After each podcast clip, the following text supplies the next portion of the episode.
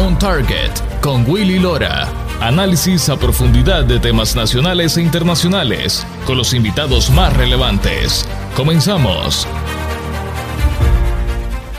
Bienvenidos a todos y gracias por estar con nosotros en esta nueva emisión especial de su programa On Target con Willy Lora.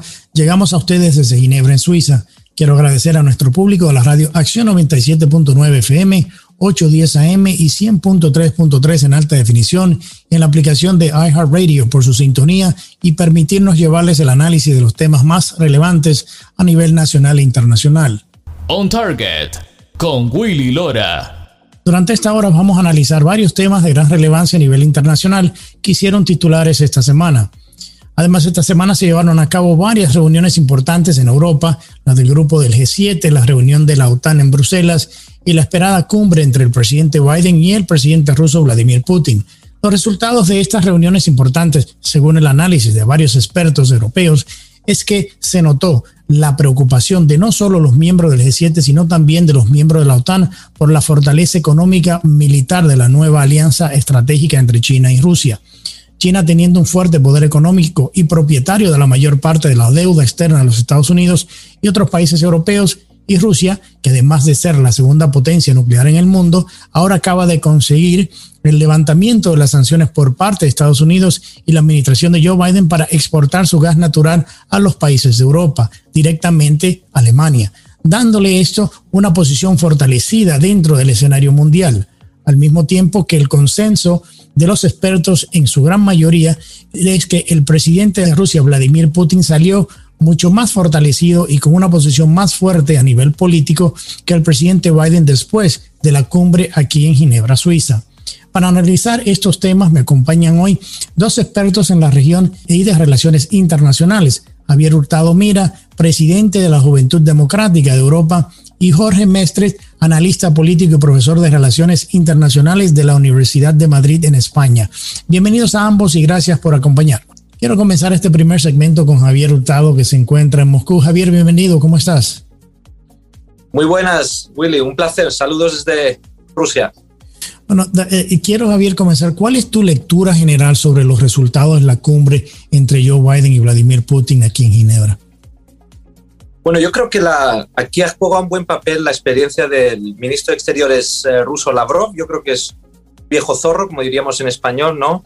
Y creo que ha salido fortalecida la posición rusa a nivel internacional, no ya por ha sido a requerimiento del presidente Biden norteamericano a, encontrarse con el presidente Putin en un país neutral como, como es Suiza, en Ginebra, pero ha sido incluso una, un summit, una cumbre donde los gestos han reflejado muchísimo quién, quién se veía cómodo en, esa reunión y quién al acabar la reunión también pues expresó digamos su, capacidad diplomática al máximo que yo creo que es para un país que no puede realmente competir en igualdad que es Rusia con Estados Unidos por, sobre todo por presupuesto militar y potencia económica yo creo que son dos países realmente que no compiten en igualdad de condiciones. Yo creo que Rusia es un país mucho más eh, débil eh, a nivel económico e incluso militar, pero que ha podido jugar sus bazas diplomáticas y yo creo que la nueva administración norteamericana se ha dado cuenta de la buena experiencia que tienen los rusos para la capacidad que tienen económica de jugar muy bien su papel diplomático. Yo creo que ha habido un gran ganador que es el presidente ruso Putin. Y, y, sí, muchos de los analistas internacionales concuerdan con, esa, con esa, ese análisis. Ah, vimos y, bueno, conocimos hace no, mucho tiempo de que lo que se le había prometido a Ucrania por parte de Estados Unidos de venderle 15, 150 millones de dólares en, en, armas eh, letales eh, se ha frisado después de la cumbre. y la Casa Blanca anunció de que esa venta se frisaba. ¿Cómo deja esto parado a el liderazgo de Estados Unidos, no solamente en frente de, Putin y Rusia, sino también de los mismos miembros de la OTAN y del G7, de, de donde venía en reuniones y donde se había hablado de esta venta de, armamento? ¿Qué pasa? ¿Por qué eh, de, repente, dos días después de la cumbre, se anuncia la Casa Blanca de que frisa esa venta de armamento a Ucrania? O sea, básicamente gana Putin en ese tema también. Sí, claro. Yo creo que Rusia seguramente, eh, para aceptar esa reunión, seguramente le pidió a la administración, a Anthony Blinken, le pidió seguramente contrapartidas. Es decir, él no iba a dejarse hacer la foto amigable para parecer que Biden era un hombre de paz o que intenta llegar a acuerdos con, con Rusia, con la Federación Rusa, sino que a cambio fue una, una, reunión con puntos muy concretos que algunos se han revelado a nivel de, de, medios de comunicación, pero yo creo que hay muchos otros como este mismo que ha salido hoy a la luz. El congelar la partida de ayuda presupuestaria y militar a Ucrania, eso seguramente fue a requerimiento de Rusia para que dejen, digamos, de, de, de cargar eh, las armas en el este ucraniano, donde ahí se ha hecho fuerte, digamos, eh, la posición prorrusa, donde hay eh, grupos separatistas en las regiones del Donbass, en Lugansk y en Donetsk. Y yo creo que ahí es muy difícil con el armamento que tienen los ucranianos ahí, que es bastante, digamos, eh, malo comparado con el armamento que tienen los, los soldados prorrusos, pues muy difícil ahora que sigan esa batalla manteniendo la, el discurso de la unidad territorial ucraniana, más que nada porque la población en esas regiones es bastante prorrusa y a la vez las, las élites políticas y militares de esa región reciben armamento de, por un lado, el ruso, que está mucho mejor armado, y si ahora los americanos se echan para atrás, pues volverán a la mesa de negociación de Minsk y seguramente intentarán implementar el plan Lavrov, eh, del ministro Lavrov, que es hacer de Ucrania un país federal donde las regiones cobren protagonismo y donde la unidad nacional, digamos, el poder de Kiev en las regiones, pues disminuya. ¿no? Eh, yo creo que aparte de ese acuerdo, seguramente habrá contrapartidas, habrán llegado a algún acuerdo que no se ha anunciado en colaboración en el Ártico. Yo creo que hay mucha energía ahí, mucho eh, muchos dólares y rublos eh, de intercambio entre Norteamérica y, y Rusia. Y anecdóticamente, eh, es curioso, aquí en Moscú te puedes encontrar con muchos norteamericanos que, son, que se dedican a los negocios y a pesar de las sanciones de Occidente a Rusia, sigue habiendo mucho negocio entre Estados Unidos y Rusia, mucho más que entre la Unión Europea y Rusia. Es una cosa que los medios suelen reflejar poco, pero cuando uno incluso viaja a la isla de Sajalins, donde hay mucho eh, gas, hay grandes compañías norteamericanas que siguen operando en suelo ruso y, digamos, están excluidas de las sanciones. Yo creo que hay un complejo militar y económico y energético en Estados Unidos y en Rusia que tienen intereses mutuos y que a pesar de a veces el teatro diplomático que podamos ver de, fricciones, de retirar un embajador y otro y, de, digamos, resaltar las diferencias que hay entre Rusia y Estados Unidos, yo creo que hay un deep state, un estado realmente ahí de colaboración aún, que eso no se ha roto ni en época de Trump en época de Biden. Y ya por acabar la reflexión sobre lo que me preguntas, Willy, eh, más que nada yo creo que deja en buen lugar al presidente Trump porque era un presidente donde yo creo que los negocios internacionales o la posición de Estados Unidos está más clara a nivel internacional y quería realmente llegar a acuerdos eh, fraternales con otros países, pero con posiciones claras a favor del interés de los Estados Unidos de América. Yo creo que Biden está vendiendo parte de la soberanía norteamericana a cambio de quedar él bien. Uh -huh. eh, interesante esa reflexión, Javier. Durante una entrevista, el presidente Putin dijo que la relación entre Estados Unidos y Rusia estaba en su peor momento. ¿Tú crees que esta cumbre tuvo algún efecto en cambiar este pronunciamiento de parte del presidente ruso, inclusive hablando, como tú decías, de los embajadores que se re, eh, renuevan de nuevo eh, el envío de embajadores de ambos países?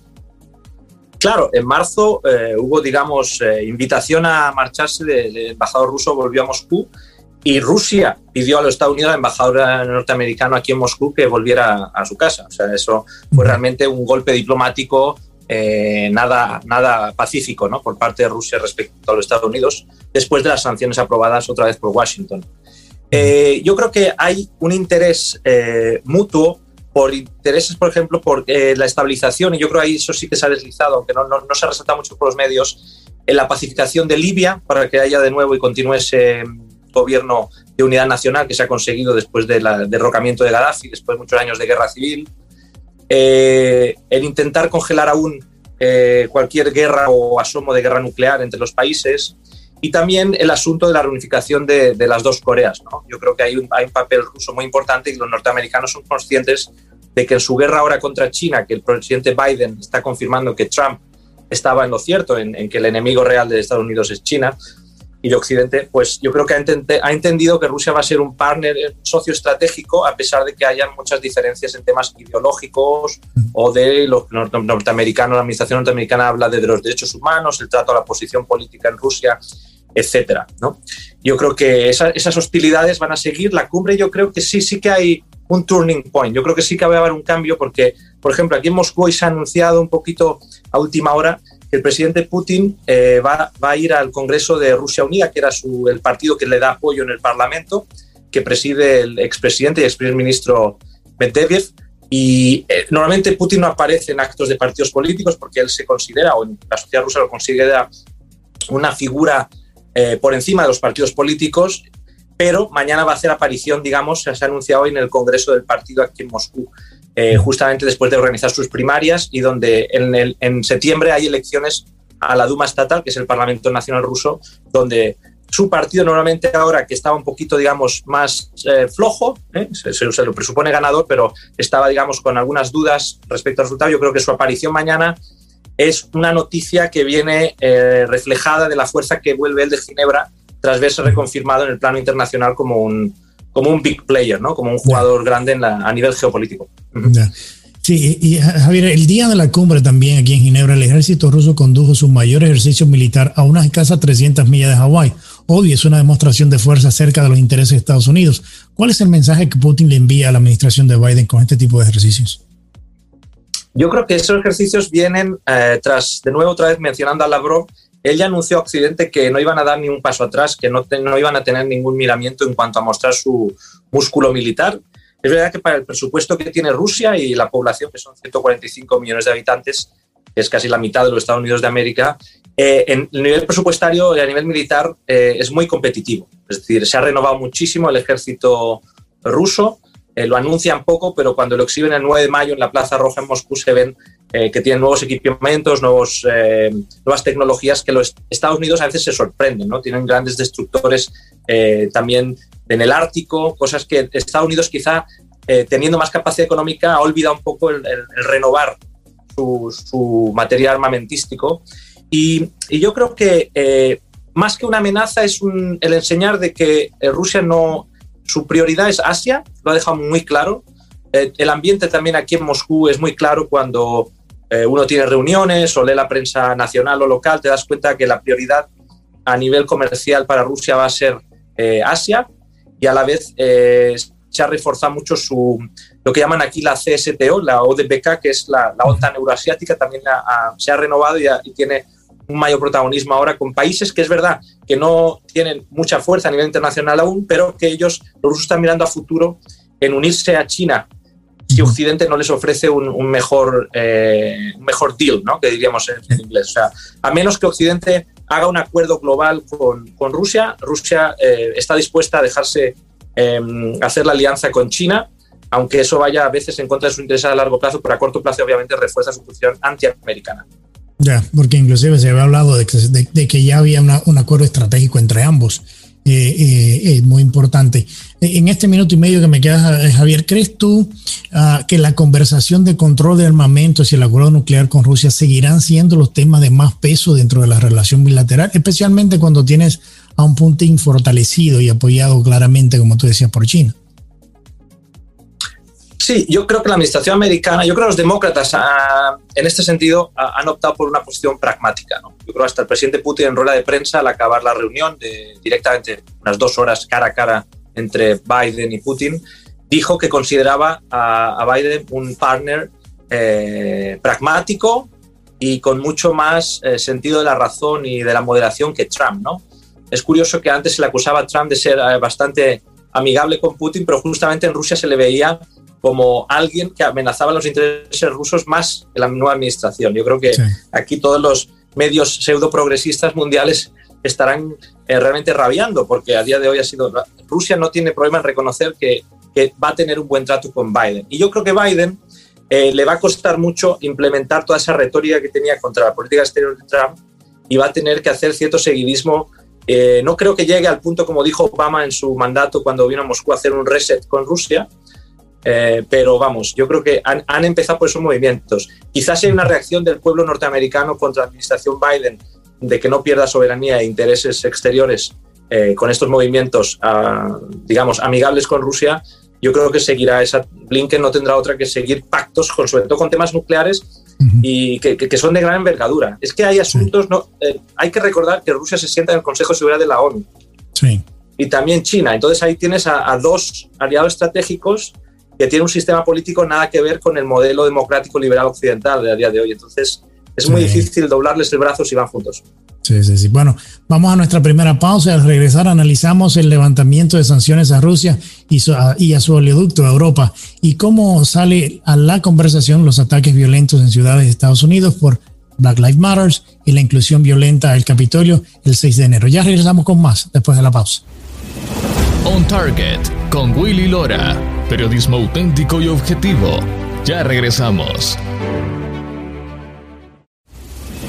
On Target con Willy Lora, actualidad y puntos de vista integrales. Ya estamos de vuelta. Ya estamos de regreso con su programa On Target con Willy Lora. Había Estados Unidos, que logró durante la administración pasada independencia energética, ahora se ve dependiendo de los países árabes y Rusia de nuevo para el tema energético, porque esta administración eliminó el oleoducto de Kingston aprobado en la administración pasada, al mismo tiempo que le quita las sanciones a Rusia para enviar su gas natural a Europa, dándole a Rusia obviamente control, un poco de control en el tema energético en, el área, no se convierte eh, en un tema de seguridad nacional regional el hecho de que Rusia pueda tener un impacto fuerte de quitar o cerrar en un momento dado esta, esta fuente de energía a estos países europeos? No, claro, eso es un, es un cambio totalmente de posición de, los Estados Unidos de América respecto a la posición de guerra energética con Rusia. Es verdad que hay un interés estratégico y, de business, digamos, de negocios, de interés por parte norteamericana de que los europeos compremos también eh, materia energética de Estados Unidos. Es legítimo y dentro de un, mercado global eh, entiendo que cada uno compita por su materia y la, ponga en el mercado mundial. Pero sí que es verdad que hay, faltan unos pocos meses para acabar el Nord Stream 2, que es el, digamos, el, gasoducto segundo que va desde aquí en Rusia, desde cerca de una ciudad cercana a San Petersburgo, que es Viborg, que va todo por el, por el mar Báltico y acaba entrando por el norte de Alemania. Y eso, eh, Alemania, desde que cerró, empezó con su política eh, falsamente verde de cerrar centrales nucleares, está muy deficitaria en asuntos energéticos y la verdad es que su mayor negocio ya aposta muchísimo. De hecho, es una gran empresa suiza, eh, la que está también detrás, eh, están muy interesados en acabar este proyecto donde han invertido muchísimo dinero. Es decir, al final norteamericanos durante mucho tiempo las diferentes administraciones republicanas y demócratas sancionaron este proyecto. Hubo empresas incluso privadas sancionadas que tuvieron que retirarse del proyecto. Pero hay una unidad, digamos, de la parte de los socialdemócratas en Alemania, que suelen ser bastante prorrusos, y también de los conservadores, que sin ser prorrusos son extremadamente pragmáticos y en asuntos económicos quieren que cuadren las cuentas a final de año. Entonces, si ese proyecto estaba digamos, em, lanzado por diferentes eh, gobiernos eh, alemanes de distinta ideología. Eh, es un asunto de país para ellos y en Europa no van a permitir que la opinión americana en temas energéticos, digamos, cambie su, interés estratégico. Déjame decirte que sí que es verdad que lo que va a debilitar mucho la posición de, Ucrania respecto a Europa y Estados Unidos, porque claro, la mayoría de, de, gas llega a través de Ucrania y Ucrania cobra un, digamos, una tarifa extra, que eso le beneficia mucho a nivel de ingresos estatales al, país, ¿no? Y obviamente cuando se abra esta segunda vía, pues será muy difícil que, el gas licuado que va a través de Ucrania pues eh, compita con el mismo precio o los europeos estemos dispuestos a aceptados a pagar un precio extra cuando mejor por el Nord Stream 2 llega en materia, materia energética a mejor precio. ¿no? Eh, sí, va a cambiar. Es, es un arma geopolítica que tiene Rusia, la usa muy bien porque es de las pocas que tiene y otra cosa no tendrá Rusia, pero gas y petróleo tiene muchísimo y últimamente ya se ve incluso en el rublo que se está recuperando en la moneda nacional porque ha empezado a subir de nuevo el petróleo y eso eh, digamos que refuerza también a Rusia en el, en el mercado global también geopolíticamente. Claro. Durante la conversación, basado en las declaraciones del presidente Biden, se tocó el tema del líder opositor Alexei Navalny, encarcelado en Rusia y el respeto a los derechos humanos, algo que Putin dijo ser un asunto interno de Rusia y que Estados Unidos no debiera de meterse. Y al mismo tiempo dijo que con lo que pasó en el verano pasado en Estados Unidos con Black Lives Matter, el movimiento y las protestas violentas y los encarcelados en, cárceles solitarias por los eventos de enero 6 en el Capitolio, no eran ejemplos de protección a derechos humanos o sea, ¿tú crees que esto refleja no solo la diferencia en política, sino la antipatía de ambos líderes, especialmente cuando Biden ha llamado asesino a Putin? Sí, claro, pero yo creo que desde que eh, llamó asesino Biden a Putin han pasado cosas y yo creo que el propio administración americana, que sabemos que hay muchos funcionarios en, el, en, el, en la Secretaría de Estado que trabajan con demócratas o con republicanos y le habrán dicho a Biden que quizá eso tampoco iba en el mejor interés de los Estados Unidos. claro, si uno llama asesino a otro líder mundial o otro presidente de gobierno, eh, se supone que al final le tienes que declarar la guerra, ¿no? Mínimo, ¿no? Lo que quieres, si, te, si eres el bueno, el policía bueno del mundo, deberías ser consecuente con las declaraciones políticas que haces. Yo creo que es muy difícil de mantener, ¿no? Biden ha pasado de llamar asesino a Putin a regalarle un bisonte de cristal bien diseñado en Nueva York, ¿no? Y también sus famosas eh, gafas de sol, ¿no? Que llevan, que además proveen al ejército americano, ¿no? Ahí en Massachusetts y también a, aparte de la, de la OTAN, ¿no? Yo creo que es un gesto, yo creo que es un gesto eh, divertido, yo creo que para la distensión de, entre los líderes, pero el precio a pagar por Estados Unidos va a ser más alto de lo que quizá Biden pensaba. Respecto a los derechos humanos, es verdad que hay un concepto muy diferente. Aquí en Rusia eh, no se ve igual, incluso la, la, palabra oposición, que en Rusia es opoziție, eh, suena mal para el ruso medio. Es, muy, es, es, un asunto curioso. Es una larga batalla el que Rusia acabe siendo un Estado al uso que nosotros estamos acostumbrados en Europa o en Estados Unidos. Eso no es, no es solo por el tema de Navalny, yo creo que es un tema mucho más profundo cultural y que se perdió la década de los 90 cuando hubo mucha desestabilización. Entonces, mucho ruso, el ruso medio, liga la palabra democracia a, caos. Y entonces, muchos, una gran mayoría a día de hoy siguen dispuestos a aceptar eh, digamos que un, puño de hierro en guante de terciopelo. ¿eh? A día de hoy se sigue aceptando. Por eso el caso de Navalny no mueve a las multitudes que Occidente piensa que podría mover y a la vez es un personaje controvertido por declaraciones que ha hecho de tintes racistas o nacionalistas. Entonces, la verdad es que Occidente, si quiere buscar un líder opositor, quizá debería pensar en, en otros personajes una, una, anécdota es como Kari Kasparov, que, que, es un gran ajedrecista, pero a nivel político es un gran opositor a Putin, que vive en Nueva York y, y digamos, preside una fundación a favor de derechos humanos. Estaba muy enrabeteado, usó mucho Twitter estos días de una cumbre, porque ya dijo que el error de Biden era en silla la cumbre, porque la foto iba a ser usada muy bien en Rusia o a nivel exterior por, por la Federación Rusa y por el propio presidente Putin. Entonces, el caso Navalny, lo único que ha dicho Biden es que si muere tendrá consecuencias irreversibles entre las relaciones de Estados Unidos y Rusia. Estuvo en huelga de hambre 24 días, lo dejó y por lo visto últimamente no hay muchas noticias luego. Dudo, dudo que el gobierno ruso deje que esa muerte pudiera pasar, no por el precio a pagar, sino porque las consecuencias internacionales obviamente eh, serían graves. Sí. Eh, la Casa Blanca también dijo que no querían una conferencia de prensa conjunta. El presidente Biden dijo que no era una competencia en ver quién se veía mejor o más fuerte en frente de las cámaras. Pero para la gran mayoría de los analistas aquí en esta parte del mundo, dicen que en realidad ese hubiese sido el momento de mostrar liderazgo, control y fortaleza en los temas y por no hacerlo Putin salió más fortalecido en su conferencia de prensa que hizo solo antes del presidente Biden. ¿Qué tú crees de esa estrategia por parte de la Casa Blanca de no quererlo ver junto a ambos cuando tuvieron una, una oportunidad de fotografía juntos, pero no, no verlo junto contestando preguntas? Sí, yo creo que fue un error estratégico, pero eh, quizá los que conocen el gabinete de Biden entienden que él es muy dado a cometer gafes, a cometer errores en público y quizá eh, de todo lo positivo que habían sacado de la conferencia iban a asumir las críticas de no tener una rueda de prensa conjunta.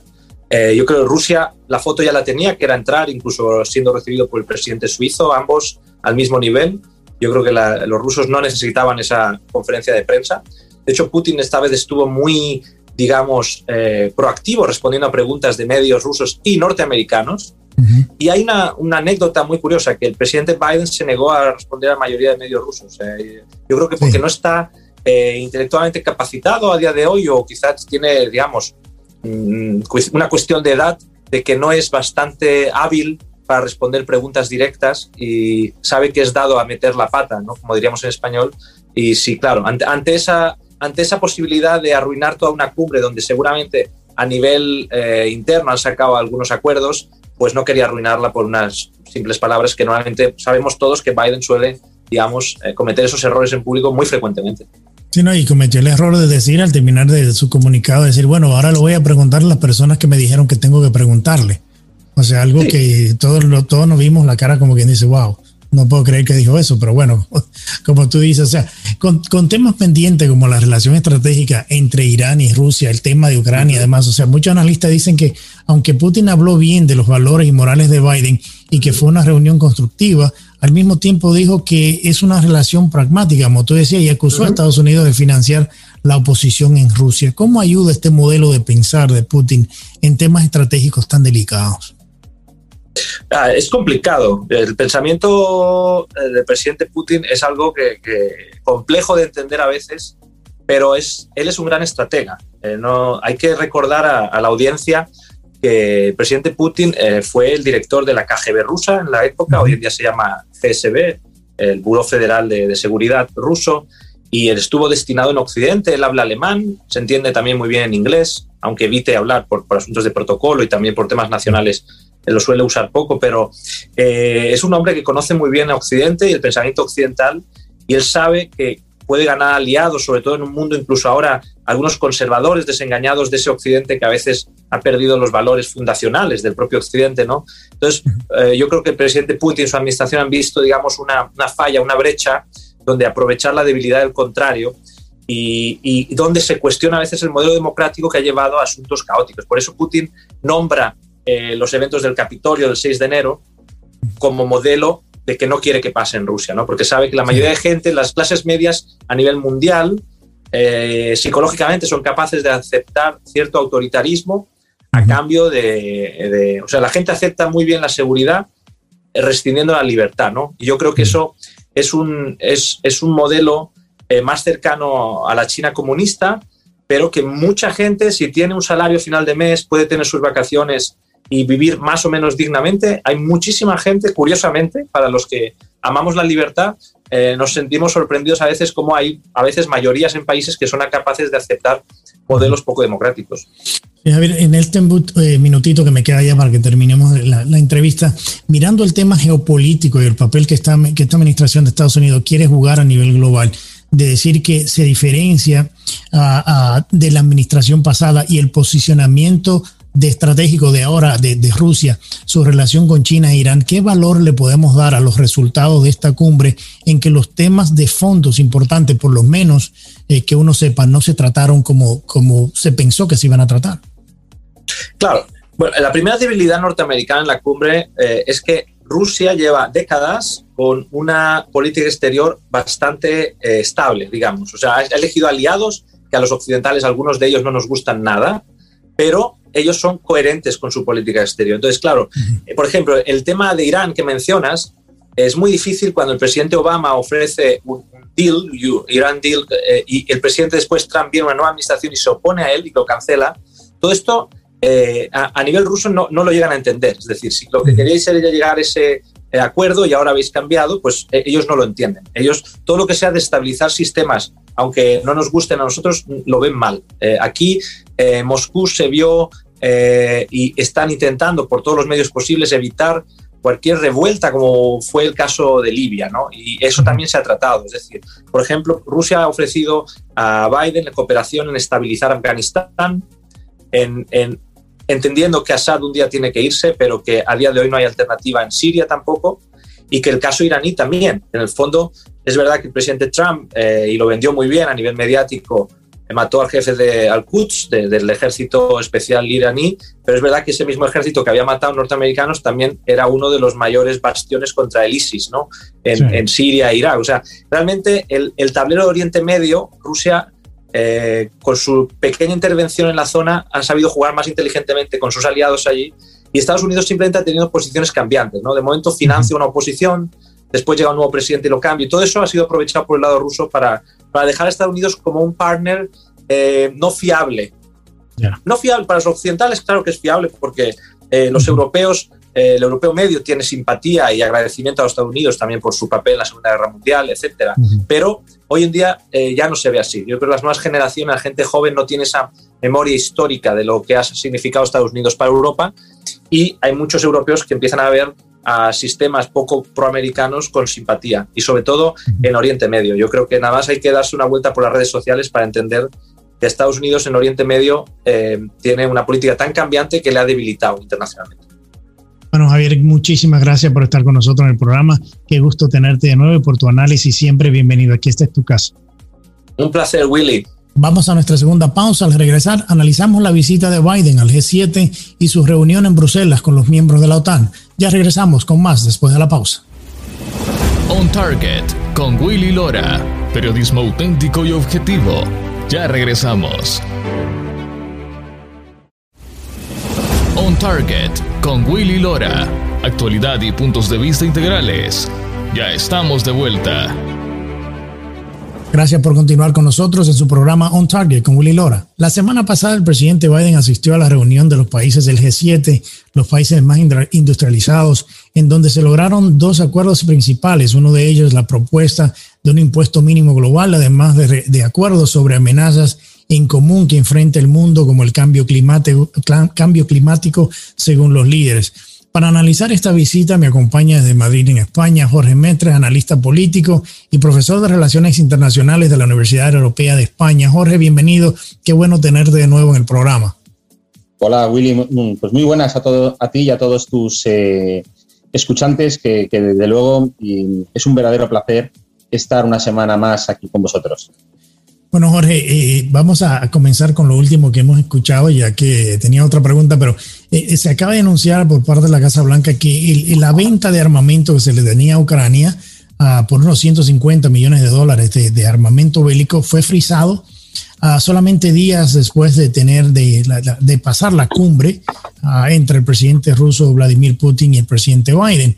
Obviamente aquí en Europa, como tú sabes, ha sorprendido un poco la, noticia, porque ¿dónde queda lo que habíamos visto como una fortaleza o la credibilidad de Estados Unidos en ese, en ese tema? o sea, hablando de seguridad, eh, eh, en de la seguridad de la región, porque el G7 y tanto la OTAN y Ucrania que les venía pidiendo a Estados Unidos que le permitieran participar como parte de, de los países miembros de la OTAN y le habían dicho que le iban a vender este armamento para eh, protegerse de una eventual eh, incursión militar por parte de Rusia, ahora Estados Unidos dice que esa venta no va. ¿Cómo queda Estados Unidos parado en todo esto?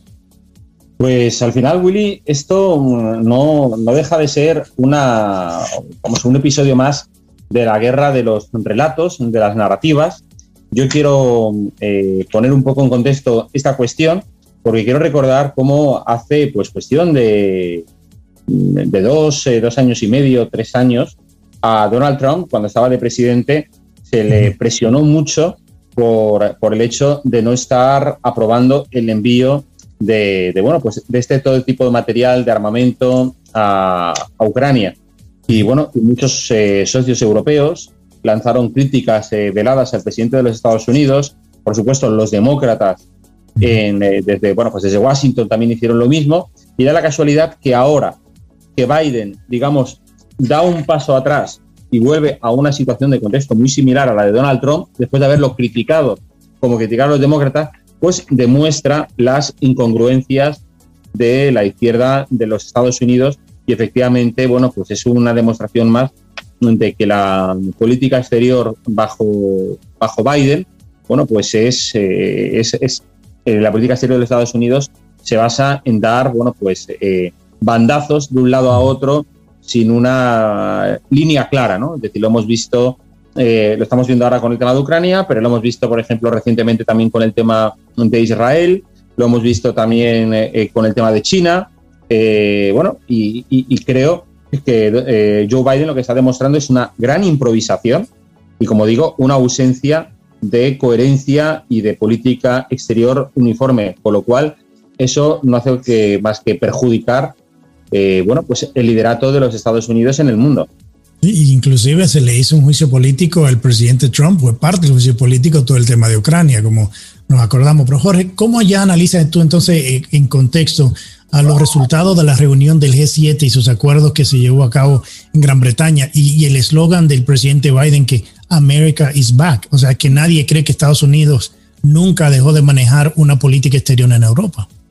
Bueno, al final ese tipo de mensajes, eh, Willy, no dejan de ser más que pura propaganda, que no está basada en, hechos concretos.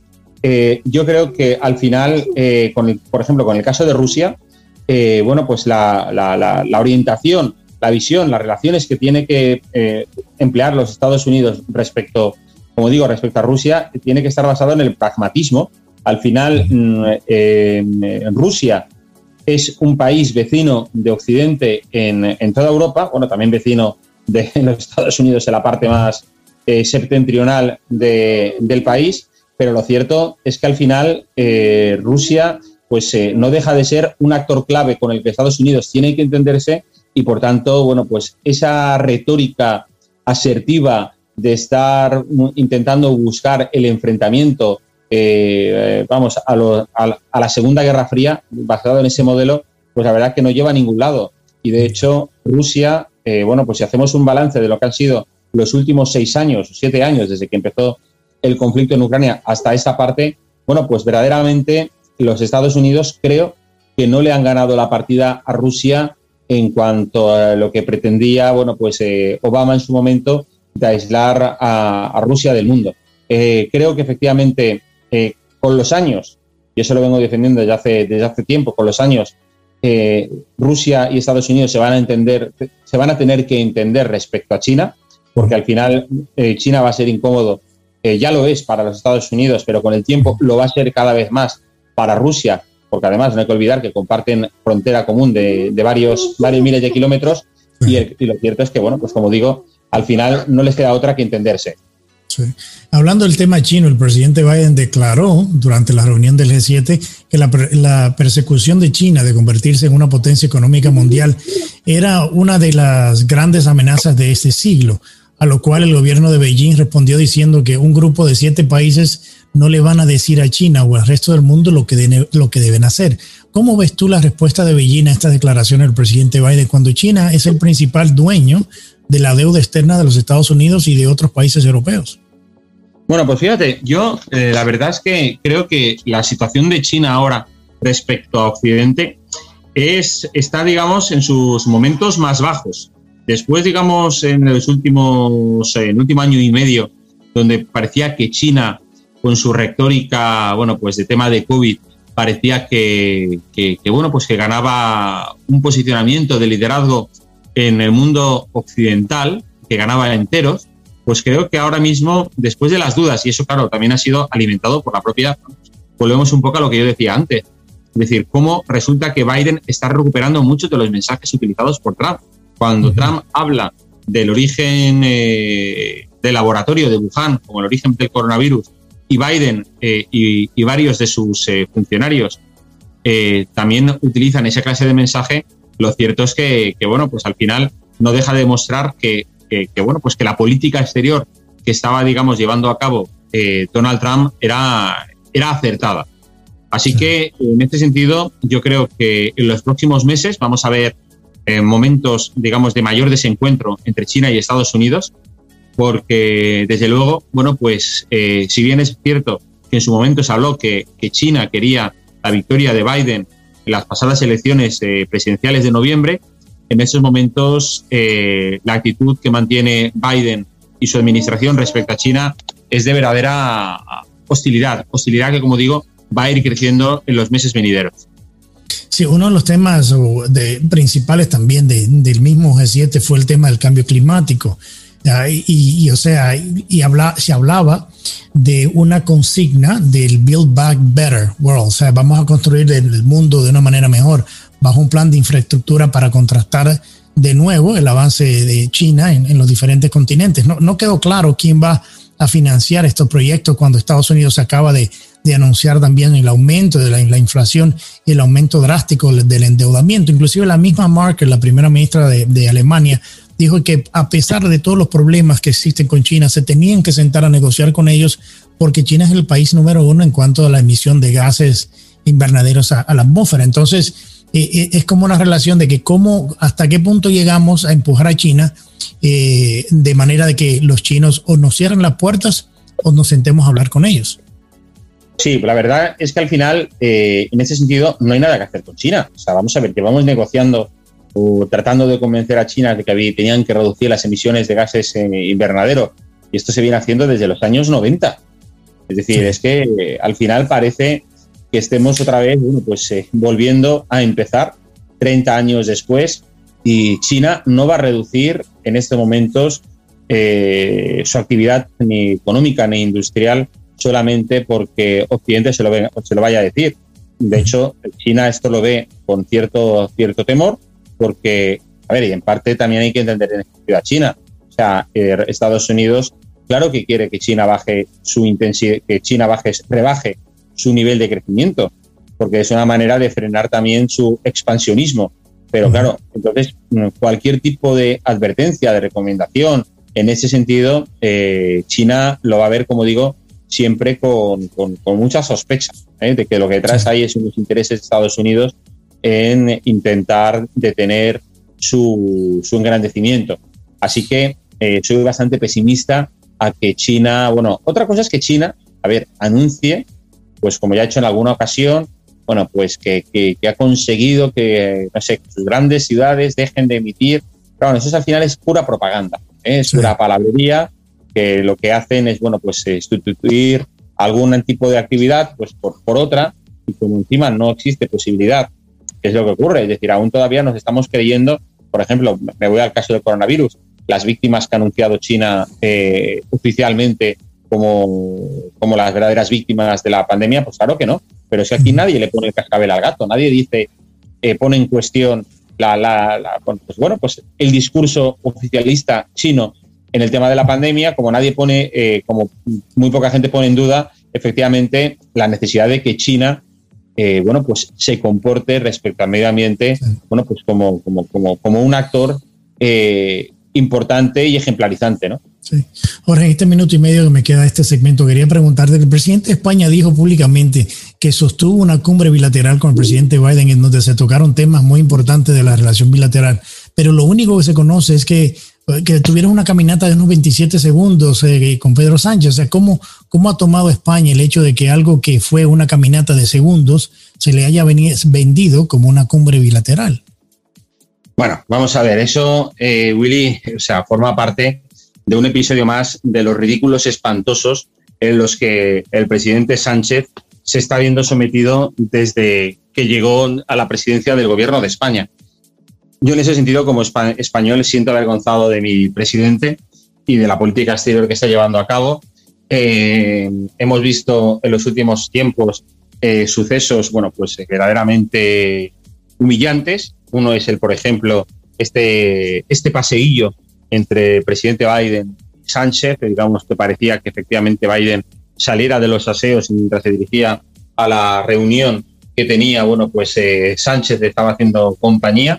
Eh, fue muy llamativo el hecho de ver cómo Biden en ningún momento se para a, escucharle, él seguía su, su camino eh, hay que también llamar la atención, como por ejemplo el lenguaje corporal, ¿no? Es decir, de Biden, es que tampoco se digna a, girarle la cara para, mirarle. ¿eh? O sea, ni, se le ve un gesto de, amistad, de complicidad. Y eso que estamos hablando de que eh, Biden y Sánchez forman parte del mismo espectro ideológico de la izquierda. Y de hecho, bueno, Sánchez desde todo el momento, desde el principio, ha tratado de buscar su cariño, el cariño de Biden, el apoyo del presidente de los Estados Unidos, diciendo que el en, en, nombre del progresismo internacional, Biden está eh, construyendo una sociedad mejor. Es que ni con esas, ¿eh? es que ni con esas palabras Biden muestra una simpatía hacia, Pedro Sánchez. Pero es que Pedro Sánchez al final, como político, eh, es, un, es un hombre que no tiene sentido al ridículo. Es una caricatura eh, de, un político y hemos visto efectivamente pues en, en, numerosas ocasiones como por ejemplo el resto de, gran, de grandes dirigentes de la izquierda europea, estoy hablando por ejemplo del presidente de Suecia o del presidente o, de, o de otro, o de la incluso de la izquierda alemana, que es un partido importante, etcétera, pues no tienen en Sánchez una figura de referencia. Y eso todo es, es por, las, por, las, por el hecho de haber formado gobierno con los comunistas en España, por el hecho de tener a chavistas en el gobierno de España, por tener amistad con un expresidente de España como Rodríguez Zapatero, que se van a gloria de ser amigo de Maduro. Claro, eso al final pues eh, lastra la imagen de, uno, es decir, a nivel doméstico te puede servir para, gobernar en tu país, pero de luego el prestigio internacional se pierde. Y, eso la verdad es que como español eh, hay que lamentarlo y al mismo tiempo me parece bastante vergonzoso. Bueno, vamos a nuestra última pausa del programa de hoy. Cuando regresemos, el presidente Biden participó en la reunión anual de la OTAN en Bruselas. Ya regresamos con la última parte de este programa. No se vayan, quédese con nosotros. On Target con Willy Lora. Periodismo auténtico y objetivo. Ya regresamos. On Target con Willy Lora. Actualidad y puntos de vista integrales. Ya estamos de vuelta. Ya estamos de regreso con nuestra última parte de este programa especial On Target con Willy Lora. Jorge, este viaje eh, a Europa del presidente Biden también participó en la reunión anual de la Organización del Atlántico Norte, la OTAN, en donde por primera vez en, en ambas reuniones del G7 y la OTAN China, de nuevo, salió a relucir como el riesgo a la seguridad mundial, a lo cual China contestó que la OTAN estaba criticando el desarrollo pacífico de China y que representaba una continuación de una mentalidad de la Guerra Fría. O sea, la primera vez, eh, Jorge, no, no solamente en el G7, sino también en esta reunión China sale a relucir. ¿Cómo analizas estas declaraciones y respuestas de Beijing a la reunión de la OTAN? Bueno, pues al final es que es un poco lo que estábamos comentando antes. Eh, eh, China trata de construir, digamos, un relato donde se siente víctima y amenazada por, por Occidente y cualquier cosa que desde Estados Unidos, desde la Unión Europea, se lance en función, bueno, pues para, para, para hablar de lo que está haciendo China, China va a adoptar un, un rol de víctima. Eh, lo hemos visto con lo que tú estás comentando, lo estamos viendo, como decíamos antes, con el tema del medio ambiente y, y digamos, esa va a ser la, confrontación. O sea, China ahora mismo no, no le interesa digamos, exhibir eh, un poderío militar, eh, porque, porque, bueno, aunque, digamos, tiene, pues, bueno, pues una fuerza importante, no alcanza todavía, bueno, pues el nivel que, por ejemplo, la Unión Soviética sí que tuvo en la, en la era de la Guerra Fría, pero poco a poco yo creo que es eso, China, aunque tiene una mentalidad diferente, es un país asiático con, con, con, una historia, con un pasado, con unos esquemas mentales diferentes, pero al final, bueno, pues eh, las reglas de juego del ajedrez eh, no cambian, eh, aunque uno sea de China o sea de los Estados Unidos, siguen siendo las mismas. Y al final, bueno, pues la defensa de los intereses estratégicos chinos, pues irán ganando con el tiempo en mayor asertividad. En, la, en la reunión de la OTAN también se habló del tema de la relación que tiene Rusia con Irán. y, hemos, y como hemos escuchado también el interés en Estados Unidos de volver a tomar de retomar el tema de la relación o conversaciones con Irán y levantarle ciertas sanciones. Algo que muchos países lo ven y, más en el, en el, Partido Republicano en Estados Unidos como alguna una falla estratégica, porque estaríamos abriendo las puertas a un enemigo eh, de Estados Unidos abierto y también de Israel. Pero al mismo tiempo, Irán tiene esa relación estratégica, estratégica con Rusia y Rusia eh, también obviamente se convierte en una amenaza para la OTAN el tema que veníamos hablando hace un momento de, de, Ucrania y cómo Estados Unidos, al parar la venta, ofrecer la venta de este armamento bélico, pone al presidente Volodymyr eh, Zelensky de, Ucrania en una situación muy, muy difícil. Eh, y, o sea, ¿qué te parece a ti el juego que se está jugando en la OTAN uh, estratégico, teniendo a Irán de por medio, teniendo, como tú decías hace un momento, que aunque China eh, tiene otra, otra cultura, pero en ese, ese arreglo o ese acuerdo estratégico que hizo China con, eh, con Rusia, mirando que en los, días de la cumbre de la OTAN y el día de la, cumbre con Putin también, eh, se llevaron ejercicios militares muy fuertes, o sea, los más grandes en, en, la, los rusos a unas 300 millas de Hawái, más grandes después de la Guerra Fría e inclusive China eh, voló aviones bombarderos y de casas y, y eh, muy cerca de las aguas territoriales de Taiwán. ¿Cómo tú ves este incremento de la tensión militar entre estas facciones, eh, viéndolo desde el punto de vista obviamente de la OTAN? Bueno, yo creo que en estos momentos la situación, por ejemplo, tú estabas hablando de Rusia, de Irán, etcétera, a mí lo que me parece preocupante y eso es un polvorín que, bueno, que cada vez eh, se ve más claro que, que, está eh, descontrolado, es Oriente Medio. O sea, yo creo que desde que Estados Unidos en la era Obama eh, renunció a, digamos, a ejercer una hegemonía en dicha región, no hemos hecho más que ver que efectivamente que los desequilibrios cada vez son mayores. después de 10 años, camino ya de 11, vemos todavía que la guerra en Siria no ha terminado de acabar. Eh, eh, vemos, por ejemplo, cómo recientemente, en el caso de Israel, en Jerusalén, bueno, pues de las, las, Hezbollah y, sus eh, terroristas ponen, digamos, en vilo a la población israelí. Hemos visto cómo, por ejemplo, bueno, pues en, la, en, en el Líbano, pues la situación es muy inestable estamos viendo, bueno, pues en cómo, en, cómo en toda esa región, pues todavía eh, la situación de inestabilidad crece por momentos.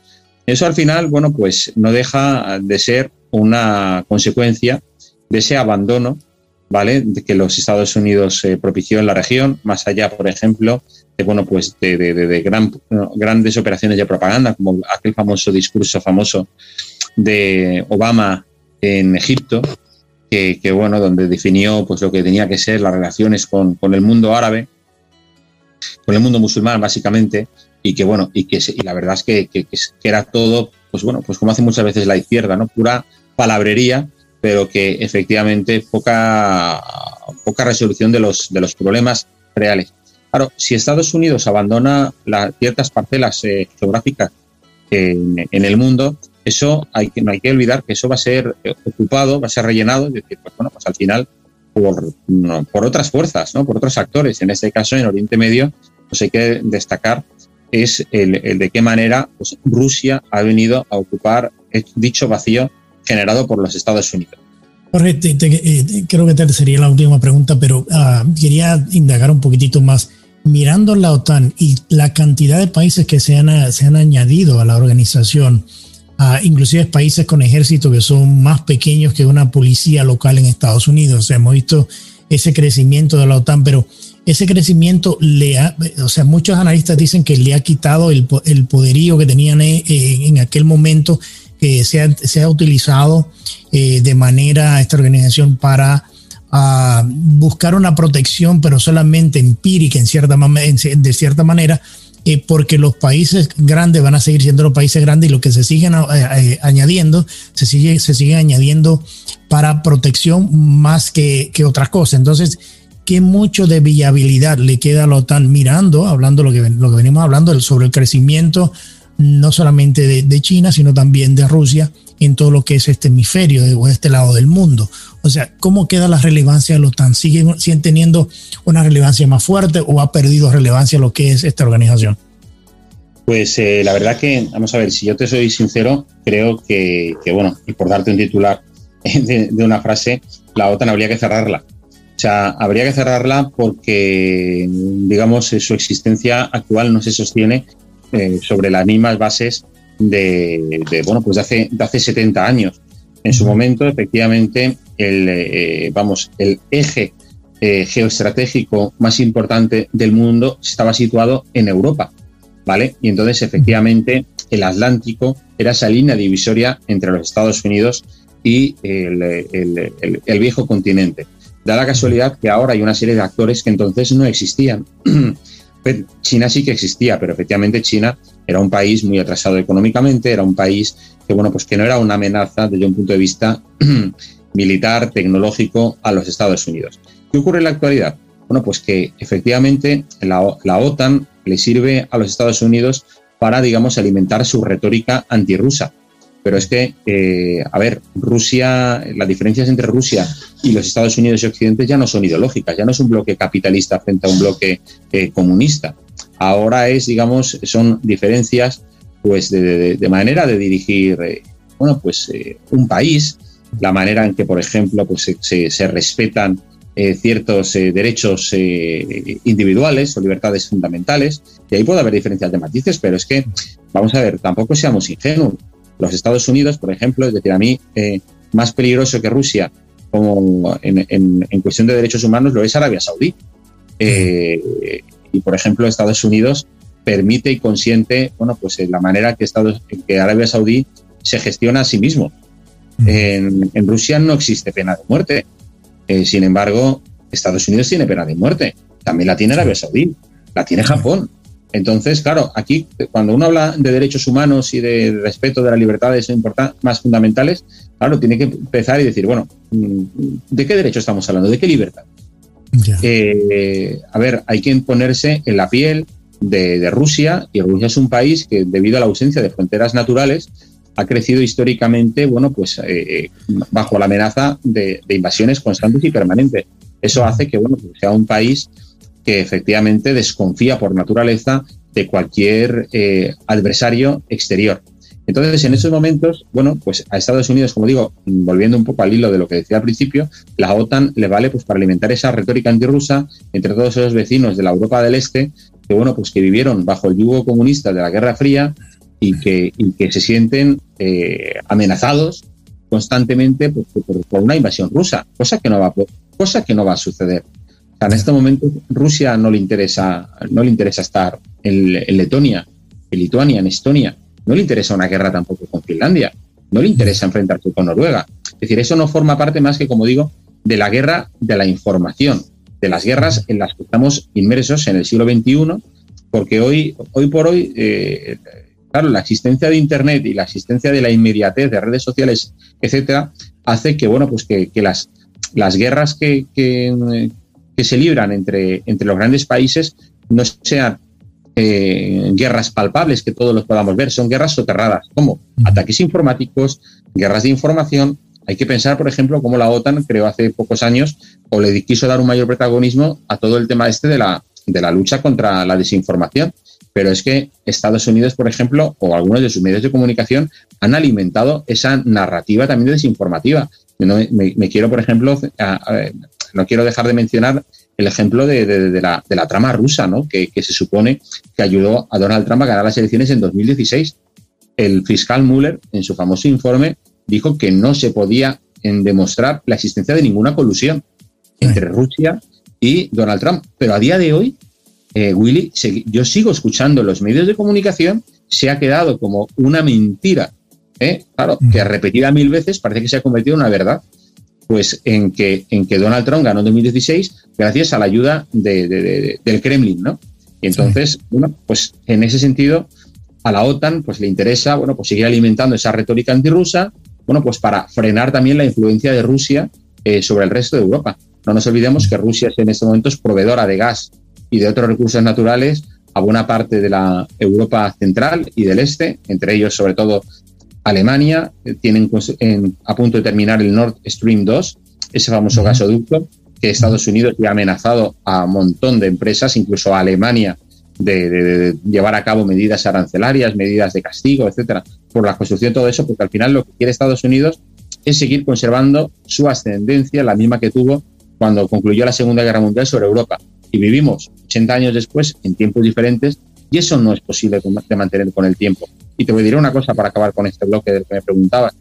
Eh, como español, por ejemplo, hay que recordar que, pese a que España está dentro del paraguas de la OTAN, eh, los, digamos, principales puntos en este momento es que España eh, tiene, digamos, que son intereses vitales, estratégicos y, y, naturales, es la defensa, por ejemplo, de Ceuta y Melilla. Y da la casualidad que cuando España entró en la OTAN, la defensa de Ceuta y Melilla no forman parte del famoso artículo del Tratado del Atlántico Norte. Es decir, que si ahora mismo eh, Ceuta y Melilla fuesen atacadas por Marruecos, eh, los Estados Unidos se quedaría de brazos cruzados porque no eh, Ceuta y Melilla están exentas de dicho, de dicho tratado, cosa que también me sorprende que los gobernantes españoles en mediados de los ochentas aceptaran eso. O sea, me parece, vamos, increíble, ¿no?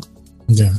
Bueno, Jorge, quiero darte las gracias por el análisis. Muy interesante la conversación. Agradezco como siempre tu tiempo y espero tenerte por aquí de nuevo pronto. Un placer, Willy. Hasta cuando quieras. Gracias, Jorge. Bueno, llegamos al final de este programa especial en donde analizamos la visita del presidente Biden a Europa, la cumbre del G7, la reunión de la OTAN en Bruselas y la cumbre con el presidente ruso Vladimir Putin en Ginebra, Suiza. Quiero darle las gracias a mis colegas y analistas Javier Hurtado Mira, presidente de la Juventud Demócrata Europea, y a Jorge Mestre, analista político y profesor de Relaciones Internacionales de la Universidad Europea en Madrid, por sus análisis. Les agradezco muchísimo que me hayan acompañado en esta hora. Y a nuestra audiencia les agradecemos la atención y su tiempo a este programa especial y los invitamos a que nos acompañen la próxima semana con otra entrega más de On Target con Willy Lora. Y recuerda, es duro fracasar, pero es todavía peor no haber intentado nunca triunfar. Que pasen un excelente fin de semana. On Target con Willy Lora. Gracias por su compañía. Escúchanos nuevamente en nuestra próxima entrega en Radio 97.9 FM en iHeart Radio.